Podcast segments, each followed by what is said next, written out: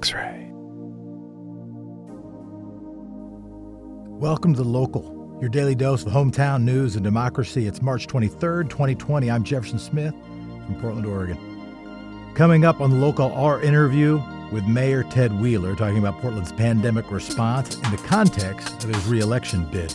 We need to address the pandemic effectively, and we also need to keep our heads screwed on straight and really be thoughtful about how to keep our economy humming, keep people employed, make sure that families can stay in their housing. But first, it's time for today's Quick Six local rundown. As of Sunday, with 24 new reported cases, Oregon has a total of 161 known cases of the novel coronavirus. Oregon now has five known deaths related to the virus. Washington County has the most reported cases of any county with 13. Though, with the paucity of testing, the potential of having the virus without symptoms and thereby not knowing you've got it, experts presume the number of cases to be significantly higher. We don't know whether the higher case rate in Washington County is related to how many people have it or just how many people have been tested. By the way, when we hear novel, why does that matter? It means it's new, which means no one in the world had built up an immunity to it. And certainly nowhere near the 70 to 80% it takes for herd immunity. Thanks for that info to Larry Brilliant, the guy who helped beat smallpox. Linn County announced its first coronavirus related death on Sunday, a 90 year old veteran who had underlying medical conditions, according to the Oregon Health Authority. And as of Sunday, the Washington State Department of Health has announced 1,793 cases of the virus in that state, 94 related deaths. That includes a confirmed diagnosis in every county in Washington state. That means it's not just a rural or just an urban thing. At a Friday night press conference, Governor Kate Brown, Portland Mayor Ted Wheeler, and Multnomah County Chair Deborah Kafoury came out and announced a policy they called it Stay Home and Stay Healthy. Governor Kate Brown stopped short of a statewide version of the shelter in place policy that California adopted. Washington has also not adopted such a shelter in place policy. Word on the street is that some groups, including Oregon Business and Industry and some other business groups, don't want all the businesses and consumption shut down. Local mayors have urged the governor to go further. Things are moving fast. On Saturday, 25 local mayors urged for a statewide shelter in place order that would bar folks from leaving their homes except for certain essential functions and certain critical trips. That call was joined by former mayor and candidate for city council Sam Adams. And on Sunday, Mayor Ted Wheeler said he would like to see a statewide push to enforce social distancing measures, going so far as to say if the governor didn't issue a statewide stay at home order, he was prepared to do so today on Monday. Governor Kate Brown has issued an executive order temporarily halting residential evictions for non payment during the public health crisis.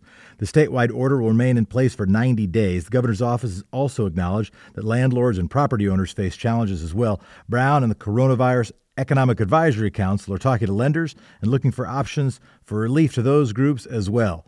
And we say relief, in this context, it generally means money.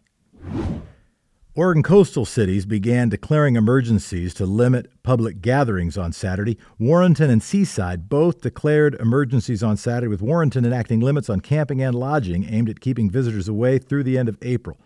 And then on Sunday, Manzanita gave visitors 24 hours to get out of town. Turns out if you want to go to the beach, You'll have to do it on social media or in a Zoom meeting, just like everybody else.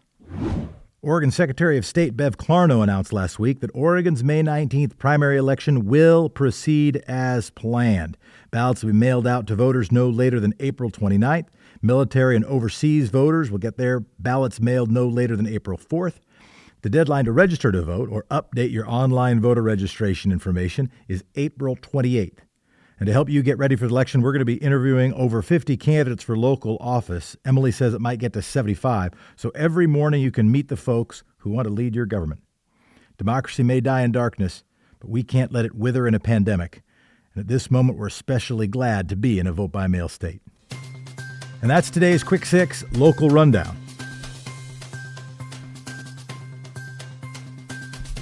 Coming up is our interview with Ted Wheeler from the other day, part of our comprehensive series of candidate interviews. In this context, though, he was speaking both as a candidate and as a mayor in a crisis.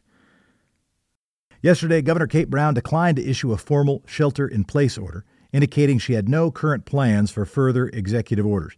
The governor did issue a statewide moratorium on evictions for 90 days, following on the heels of local governments like Multnomah County. Brown tweeted Sunday morning the following On Friday night, I asked all Oregonians on the eve of spring break to stay home and stay healthy. Unfortunately, our trails and beaches were packed this weekend.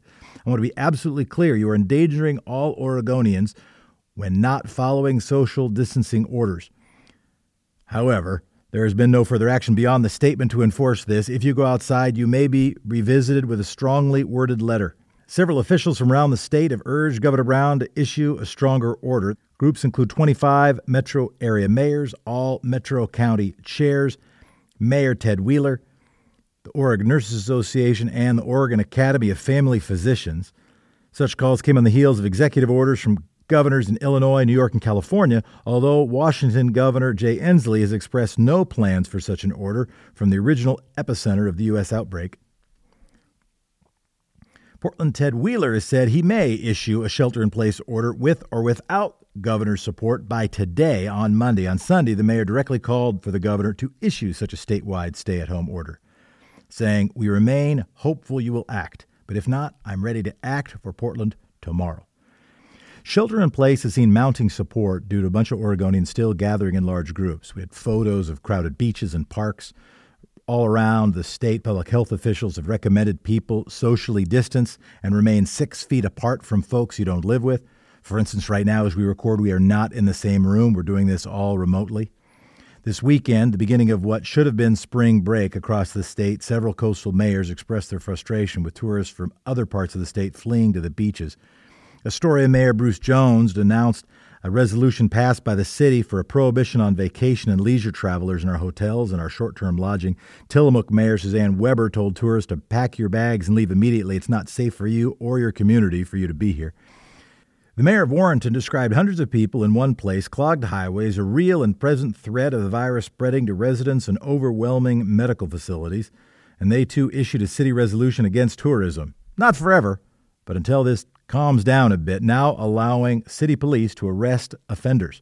Regardless of city and statewide orders, we at X Ray do urge listeners to stay at home, practice social distancing, consider our vulnerable communities, know that you might have it even if you don't know you have it. This is no average spring break. We got to come together even when we're apart to stop the spread of COVID 19. And now, our interview with Portland Mayor Ted Wheeler, running for reelection. We sat down with Mayor Wheeler on March 13th. It's good to see you, and thanks for coming. The as we were talking a little bit before we started, at this very moment, you're both a candidate and the mayor. Now, I know that sounds absurd. That's true for anybody running for reelection. But during a global pandemic, it feels a little bit different. Yeah, well, it, it is different first right off the bat because I'm the first candidate and mayor this century in the city of Portland. I'm the first person to seek reelection this century. But what makes it a little dicier right now is we are in the middle of a public health crisis. And so I'm out there speaking a lot using the language that's provided to me by public health authorities. I'm not bird dogging this, I'm not going off uh, on my own. And people need to trust government more than ever right now. They need to understand the messaging, they need to trust that messaging, and believe that it is coming from public health experts, not a political candidate. So it does get a little dicey. I want to get wonky fast. Sure. We've seen a stock market crash. You can call it mm-hmm. a crash at mm-hmm. this point. The last time we saw a stock market crash, the unfunded liabilities of local governments doubled right? The long tail obligations that we have to retirees, for instance, in, in primary part, don't go away just because the corpus of our retirement funds has been reduced, the investment funds. How are you thinking about the fiscal realities of Portland right now, not only for the next mayor for the next four years, but how that plays out beyond that? And does the state have a role to help local governments in times when there is this large unfunded liability? The the answer is yes. Uh, first of all, we've seen a major correction on Wall Street. We don't know how far it'll doesn't go. Feel correct right now. It yeah, it, it, it, most certainly doesn't. But I'll also tell you the markets were looking for an excuse to correct before this happened. But think about PERS for example. PERS is a seventy-five billion dollar fund. It is not managed for the short term. It's managed for the long term. The assumption is it'll be around in perpetuity. And so they make investments based on their long term views of the economy. Something else we did, because in, in 2008, we saw a lot of PERS retirees' portfolios wiped out particularly people who are just about to retire. So we've corrected that something somewhat in recent years by creating a separate account that people could choose whereby the closer they get to retirement, the more conservative their investments would be and they would be more likely to hold up the corpus of their retirement plan would hold up in times like these. But you asked also about the role of government. I think it's very important. We saw in 2008 the Obama administration coming in big on infrastructure and support for public employees, and that had a made a huge impact here. Here in Oregon, some of the the large transportation projects and other capital construction projects that were funded by the federal government were the only things keeping the trades employed during the Great Recession. And even at the local level, we're now looking through our economic development agency, Prosper Portland, on how we can help small businesses and small organizations and what strategies we could employ to help prop some of these organizations up during what's going to be a very challenging economic environment. And if I, if I could just give you one, one of the things that kept me up last night, think about an organization like an arts organization. Let's yeah. just randomly pick the Oregon Symphony. Yeah. And I, I haven't spoken to them yet. But clearly, they get more than 250 people in a room. There's close proximity. And so think about the implications for them, given that, like most arts organizations, they're always right on the economic edge anyway, and what this could mean. We could see the repercussion of layoffs beginning fairly quickly in this community. We could see arts and culture organizations, nonprofits, and small businesses really hurt by this downturn, yep. particularly if it's prolonged. And so we need to start thinking now about how we're going to get through a potential significant and maybe long term economic shock. Talk about scenarios. Uh, as you were saying, you can't right now predict whether it's going to be a high curve or a low curve, whether we're going to get through this fast or slow. But if you were going to paint three scenarios, right, the good news, bad news, somewhere in between, paint those pictures. Well, right now, um, it's pure speculation. And I try not to speculate. I try to get my information from public health authorities. And what they're telling us is they don't know yet about the longevity of this crisis. It could be that at the end of this flu season, we start to see the cases of COVID 19 go down, just as you would at the end of a regular flu season. That would give the CDC and others a little more time to come up with an immunization strategy, hopefully before next year's flu season begins. On the other hand, uh, even if we go through this for, say, a month, if businesses are basically closed for a month or people aren't able to work for basically a month or this shock continues, there's no way that this won't create some longer term economic impact. And so while it's a public health crisis at the moment, I'm already gearing up for the likelihood that this is going to become an economic problem potentially for the longer term. So, what do you do in that context? Let's say it is. Let's say this is something akin to 2006, 2008, 2009, 2010, or something, you know, maybe it's just 19, 1987 where people lose a bunch of their pension funds and hedge fund guys lose a bunch of money. Or maybe this is more like 1929 when this lasts and is a lasting problem that transforms the American economy. What is the scenario that you are bracing for? And, or, what do you do in that context as the leader of a local government? Right. Well, the scenario I'm bra- bracing for, the worst case scenario, and again, I, I have no factual data to suggest that this is actually how things are going to turn out. But the worst case scenario is that this lasts for three, four, five months. We have basically businesses shut down, people aren't gathering together. Uh, you know, basic organizations who are expecting to have their fundraisers this spring don't have their fundraisers. People aren't attending civic events or arts or cultural. Yeah, we just events. canceled ours, right? right. And, and they, now we're and now we're looking at the scenario of like, what does that right. mean for our budget? Everybody's canceling yeah. everything, and even think about you know the schools closing and some of the people who will inevitably be laid off as a result of that. This will trickle through the economy. So now the question is, what are the strategies? The good news, if you can call it that, is we've seen this movie before and we know what strategies worked in 2008. And the best strategy was the federal government took significant economic steps towards keeping the economy going. And when President Obama issued basically zero interest bonds to allow states to be able to engage not only in the construction of infrastructure, but also supporting the continuity of government, state and local government. That had a huge positive effect in helping us to weather the storm. We're also trying to think at the local level about how to protect the good work we've done through the Inclusive Business Resource Network, through the Neighborhood Prosperity Networks. We've spent a lot of time not just on uh, job training and technical assistance, but also on store improvements, on helping people gain access to retail space, to supporting the Mercatus and the My People's markets. We want to keep those things going, but it's going to be very challenging to do in this new environment. Where so, you, do you do you that through like little micro grants? Do you do it like by turning over by using the city's sort of bonding ability to borrow money to be able to distribute to community organizations? Like, what's the what does it actually? You can root for them. You can say looking, nice things. We're looking at all those strategies, yeah. and, and you know, uh, I'm putting my former state treasurer hat on for a moment. Yeah. It's a little perilous to do it because it's not my job anymore. But we missed an opportunity in 2008 that I've regretted ever since. And that is that the federal government was artificially keeping interest rates effectively at zero. And the stock market had gone down substantially. We could have issued much more debt with a zero repayment rate and taken those proceeds and invested them in an already depressed stock market, which really was more we sort of missed a crisis. to go up.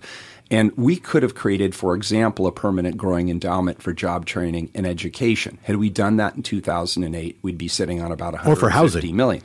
We missed the opportunity to land bank and to create housing opportunities, again, using the artificially suppressed interest rates provided by the federal government.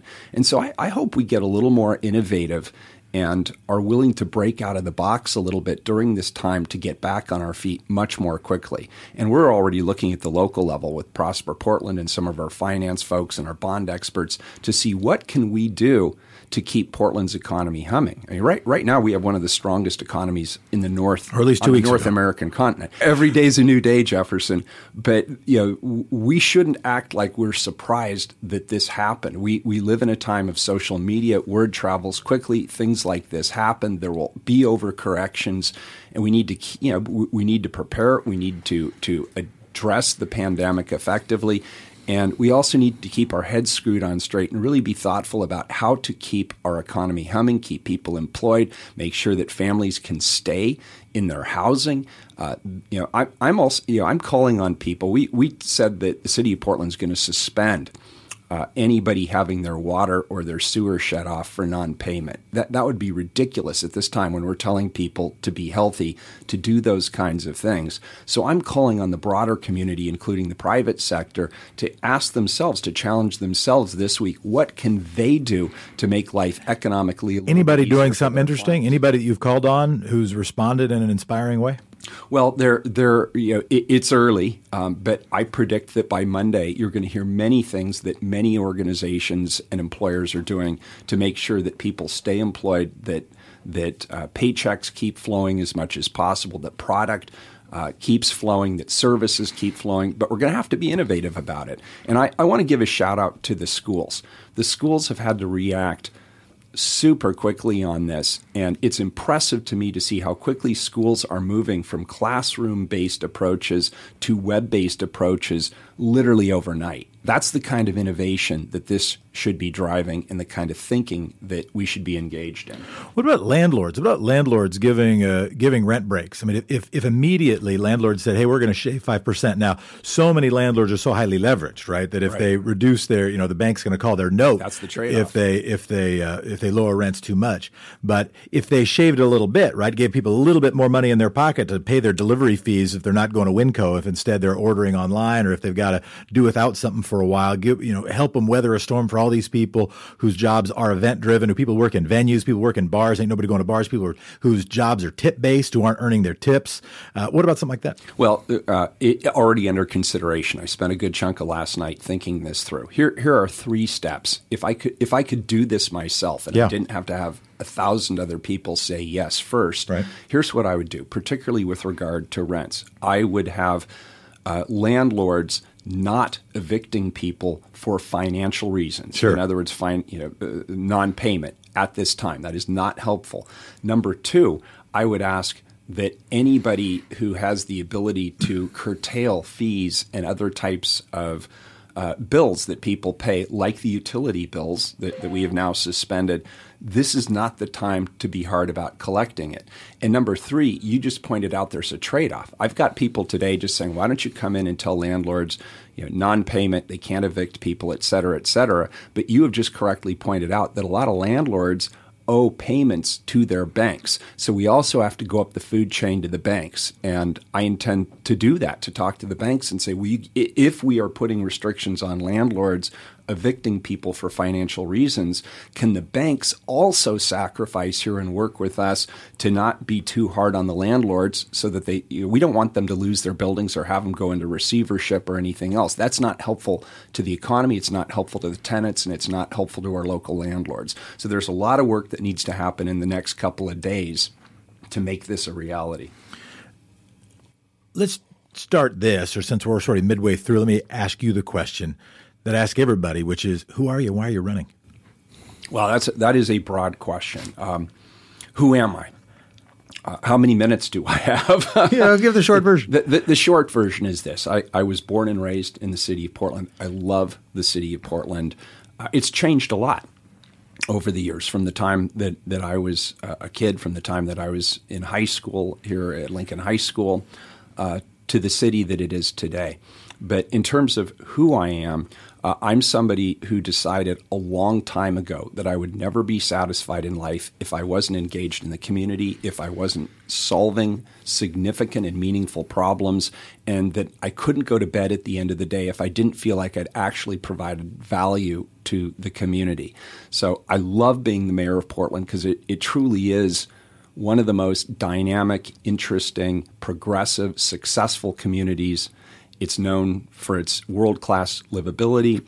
Uh, it's a place where people can f- come and, and feel like they belong to something bigger. And so, in that sense, it's really exciting. In terms of um, why I want to do this, I actually feel a sense of responsibility. And, and people mostly laugh when I say this, but I, I really mean this. I have a background that gave me a lot of privileges and opportunities that most people in this community dream about. I had a roof over my head. I never had to worry about it. Nice roof. I was a nice roof. I was fed. I knew that uh, I wasn't going to end up on the street. I knew I had access to good education. I was surrounded by a family and a community that supported me and cared about my future. And everybody should have those same opportunities. And we're not really a, a, a, just society until people do. Yeah. And so when I took this role as mayor, it wasn't just because I thought it would be super fun. You're one of the richest mayors we've ever had. The uh, well, I, I, don't know that, but I, I don't. You know, it could be true. Yeah. Well, one of us pretty broad. Uh, it, what's the biggest money problem you ever had? And if there isn't one that you can point to, how do you re- end up relating to the people who are right now wondering, oh my goodness? And, and I'm not saying like I too grew up with the roof over my head. I'm, I too need to claim my own privilege. But how do you find yourself mm-hmm. relating to, or what position? What do you do to put yourself in the position so you can understand what's going on with somebody who's literally wondering if this last three months, what are they doing for right. June rent? Right. Um, it's a fair question, and it's one that, that people ask all the time. Sure. I, am a walking stereotype. I mean, people can't see me on the radio, but I, I am a walking stereotype of a middle aged white dude and um, I, you know, I believe that my background, my experience, my set of values, my belief that we should all have each other's backs, that that your success isn't necessarily because of you, and I'm pointing at me as I say that. Yeah. Um, your success is a responsibility and an obligation to turn around and help other people be where you are. I take that responsibility extremely seriously. And as proof of that, and the reason I think I have broad support as mayor is because I have done that throughout my career. When I was at Multnomah County, I was uh, the first elected official in this state to support and actually enact transgender health benefits. I was the first to support and actually enact ban the box so that people who come out of incarceration had a shot at a job and recovering their life. Uh, I helped champion the Health Equity Initiative, which is now a national best practice model looking at health outcomes based on racial and geographical disparity. And as I moved into the treasurer's office, the thing I worked the hardest on was creating, with others, the nation's first state sponsored retirement plan that is mobile, that would allow seasonal workers and low income workers and others to have access to a decent and secure retirement. And as mayor, I've, the part I really love about this job is it isn't doing stuff that's familiar to me. It's doing stuff that isn't familiar to me. Working with the North Northeast Housing Strategy, starting the Portland Committee on Community Engaged Policing, which is mostly made up of, of uh, African American local residents, but many others as well. Uh, in the work that I'm doing with Jo Ann Hardesty on the Portland Clean Energy Fund and the street response, that's where the rubber meets the road. And so while I don't come from those lived experiences, while I don't have that background, well, I could never claim to walk in the shoes of other people who have. I believe I've demonstrated not only a desire, but also an ability to work with people who are very different, bring us all together and put strategies in place that make a difference in this city. And that's one of the things that's cool about this city is because you couldn't do this everywhere. Portland is unique in that regard. Yeah, even voters will make you do stuff. Yes, yeah, absolutely, and they should. If you're looking back at your life and you were going to evaluate your greatest accomplishments by things that took real courage, that were hard strategically, it wasn't just, oh, yeah, everybody wanted this to happen, so we did it and it impacted the most lives, both either, but preferably both in the near term and the long term, that mm. sort of impacted the trajectory of the city to serve more people, make their lives better, bend the arc of history towards justice. If you were going to pick two things, you can pick a different number if you want, but if you want to pick two things that you think you'd be proudest of in your first term, your the term you've had as mayor, what would they be? Well, that, that, that's a great question. It's provocative, and I wish I had more time to think about it. But if, yeah, just off the top of my head, two things. Number one, big picture we have, as I just said, one of the strongest economies, or did, uh, in the United States. And on a household income basis, median household income basis, out of the thousands of cities in this country, we are all we are actually defined as the tenth wealthiest. Despite that, despite those statistics, the reality is there are a lot of people in this community, many listening to this right now, who are hanging on by their fingernails. And COVID doesn't help any, by the way. Yeah and and and I don't just mean for housing, but for basic health care, for the the food they need to put on their table for their kids. Um, you know, the, the ability to see a stable future for themselves and their families in this community is in jeopardy. And so, a broad brush, overarching theme of my administration has not been economic development, the way past mayors have described it. It's shared economic prosperity. And we've retooled Prosper Portland to help us do that. So we're working with women and minority business owners. We're providing technical support. We're helping them get on their feet. Last year, the the Inclusive Business Resource Network that we started a couple of years ago helped over 1,000 small business owners and operators and entrepreneurs uh, with their success, the neighborhood prosperity network has been tremendously helpful. The Portland Means Progress initiative that I created to help get young people of color into the workforce, to help them get their feet under them, to help support contractors who are women and minority contractors, and create a culture of inclusivity and diversity. These, these may seem like small things independently, but when you do them collectively and when you think about how to rebuild the city, for example, the, the, the Broadway corridor over by the post office, we're letting community lead on that initiative. We have the chance to create a broader economic prosperity. The second issue is without question. We can't continue to say we're a progressive, successful city when we have so darn many people living on our streets. And, and that has been my primary focus is to work with the county and, and service providers and many, many others to make real inroads on our homeless population. And for me, that means retooling towards the chronic homeless population, those who've been on the streets the longest, those with addiction issues, mental health, uh, other disability issues, we are, are refocusing our efforts on that population, and we have to make progress there. It's an imperative. What's the best thing you've done on that front? Or what's the dumbest thing you've done, or the most important thing you failed to do? Well, this this is me we're talking about. So, sure. you know, you know, dumb can come in spades in my life, and at least I'm smart enough to recognize it. Uh, but in terms of smart, we've done some really good stuff. And, and again, I'm, I'm not just talking about me. I work with a, a whole coalition of, of dedicated, passionate people. But we know that when we focus our attention and our resources on a segment of the homeless population, we can make true progress. And we did that with homeless veterans. We have done that with homeless women, and we've done that with families. And recently, we implemented what's our, our, chronic homeless plan to reflect the fact that more of the people on our streets, particularly those who are unsheltered, are chronically homeless. So they've been there a while and they have coexisting conditions we are now not just creating shelters, we're creating navigation centers. So when somebody comes in, they're connected to services. The intention isn't for them to go back on the street. The intention is for them to get treatment for substance abuse, to connect them to mental health services, domestic violence survivorship services, disability services, benefits that they're entitled to that they may not be connected to, help people get back on their feet. The next thing we did related to the navigation centers was realized a lot of the folks we're talking about aren't going to come to us. They're not going to go to a shelter, even if it's a, a, a navigation center. We have to go to them.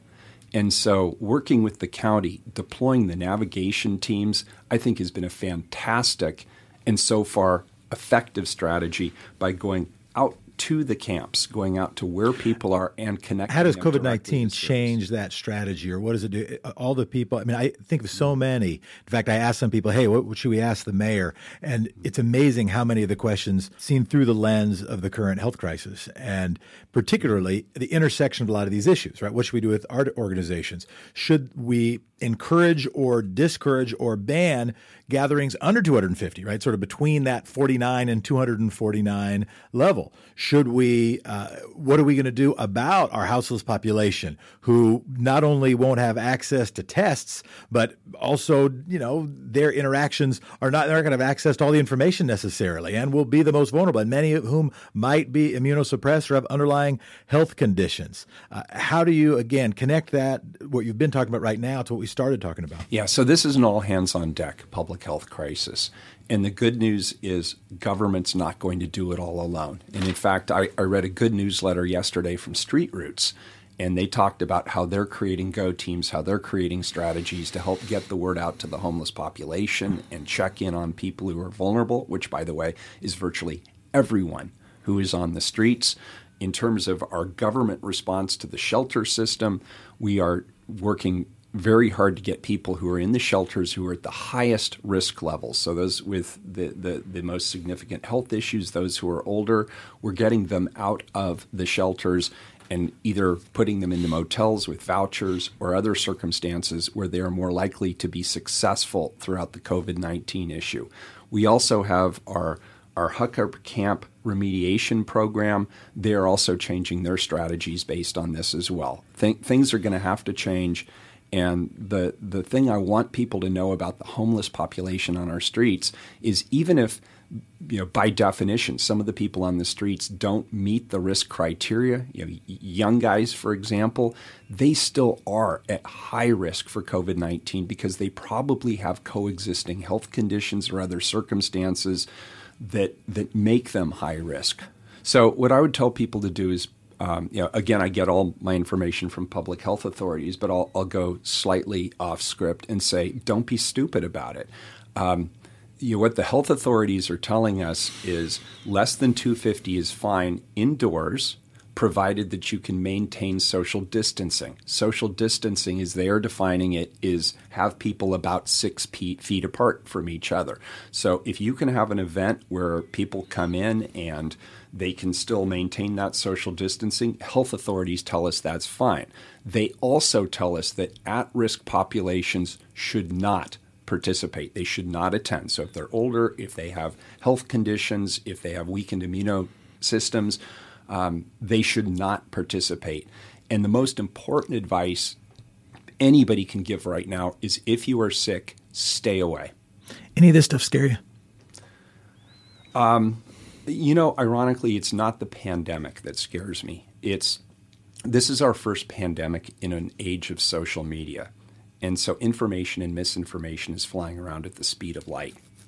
And my concern is the public perceptions are getting ahead of what the public health authorities are advising. And so, you know, we'll, we'll learn a lot from this exercise. This is not the most virulent type of pandemic scenario. I'm not in any way belittling it or saying it's not serious. Lives are at stake. But the mortality rate here is about 1%. What if this were a pandemic with a 20% mortality rate? Yeah. Would we really be able to say right here and now, Jefferson, that we're prepared for it? I think the answer is unequivocally no. So I hope as we go through this pandemic and we learn from it, that we have a you know regularly ongoing stood up response to pandemic because we're going to see more of these. The world's becoming more populous. We live in closer quarters. We are now converging here in the United. States on urban areas. This is a reality that we must prepare for. No, mayor's a big deal in this thing. What about drive-through testing centers? Uh, when can we get these at scale? We've seen them in Germany and Japan. The difference between Italy's response and South Korea's response, uh, for instance, and so and people can point to China. China has a very different governmental system, so I'm not saying that we're going to you know run exactly like China, but South Korea does have some lessons we can learn from. And one of them is making sure that people can test and then quarantine relatively quickly. What can a mayor do to make sure that we're all, we're, it's not only Tom Hanks who gets a test? Really, those tests should be reserved for people who are at high risk. And so, you know, that, that's neither here nor there. Now we're not going to get invited to the Academy Awards, Jefferson. Yeah. We blew it. But with regard to drive through, um, again, this is something that the governor and the director of the Oregon Health Authority, Paul Allen, were asked yesterday in the press conference. They spoke to this issue. Um, it is something that, that obviously the Oregon Health Authority and local health officials have on their radar. The city's role in this would be permitting. We would, you know, the city has a standing. Just let them um, do it. Yeah, yeah. We we absolutely have a a um, a prohibition on drive-throughs in the city of Portland. That's been around for a number of years for a number of planning reasons. We would have to lift that preemption, and of course, we would do it. Question from a listener. When you were running for office, you promised to have a shelter bed for every unsheltered homeless person in Portland by the end of your second year in office. Uh, you can correct that if that's a misquote. Uh, when asked about why you were unable to miss this goal, you said you underestimated the gravity of the situation. The way they put the question is, why should we believe anything you say now? But the uh, is there is there any lesson learned from that? Uh, any comment you want to have in response to that question? Yeah, uh, I, I have a lot to say on that. First of all, I don't think any of us four years ago could have predicted – how the homeless crisis would change. And it has changed. It's changed markedly. And anybody who just walks out their front door or walks out onto the street sees that to be the case. I don't believe we had an understanding of how um, it wouldn't just be about shelter and getting people inside. That's where we were five years ago. Get people off the streets, get them into a shelter, get them out of the rain. That no longer cuts it. What you need to do now is connect people with services in order to help them get off and stay off the street. So now the focus isn't just on the shelter, it's also on the service delivery associated with that shelter. And that takes a lot of resources. So there's competition for resources around prevention. And last year we prevented 7,000 people from becoming homeless. It's in the transition off the streets. Last year, 6,000 people were moved off the streets or out of shelter into housing. And we have begun to focus on mental health services, addiction services, the navigation centers, the navigation teams, and a significant commitment to supportive housing.